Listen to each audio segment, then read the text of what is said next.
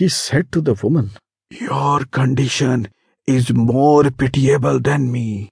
I nonetheless would somehow manage to get food. But what about you? You have become naked and also lost your husband, lover, the wealth, and even the costly clothes. Who will give shelter to you? Who will accept you now? The wolf went away, laughing sarcastically at the woman, leaving her to own destiny. The wise indeed say, Keep bad company, and only bad things will happen to you.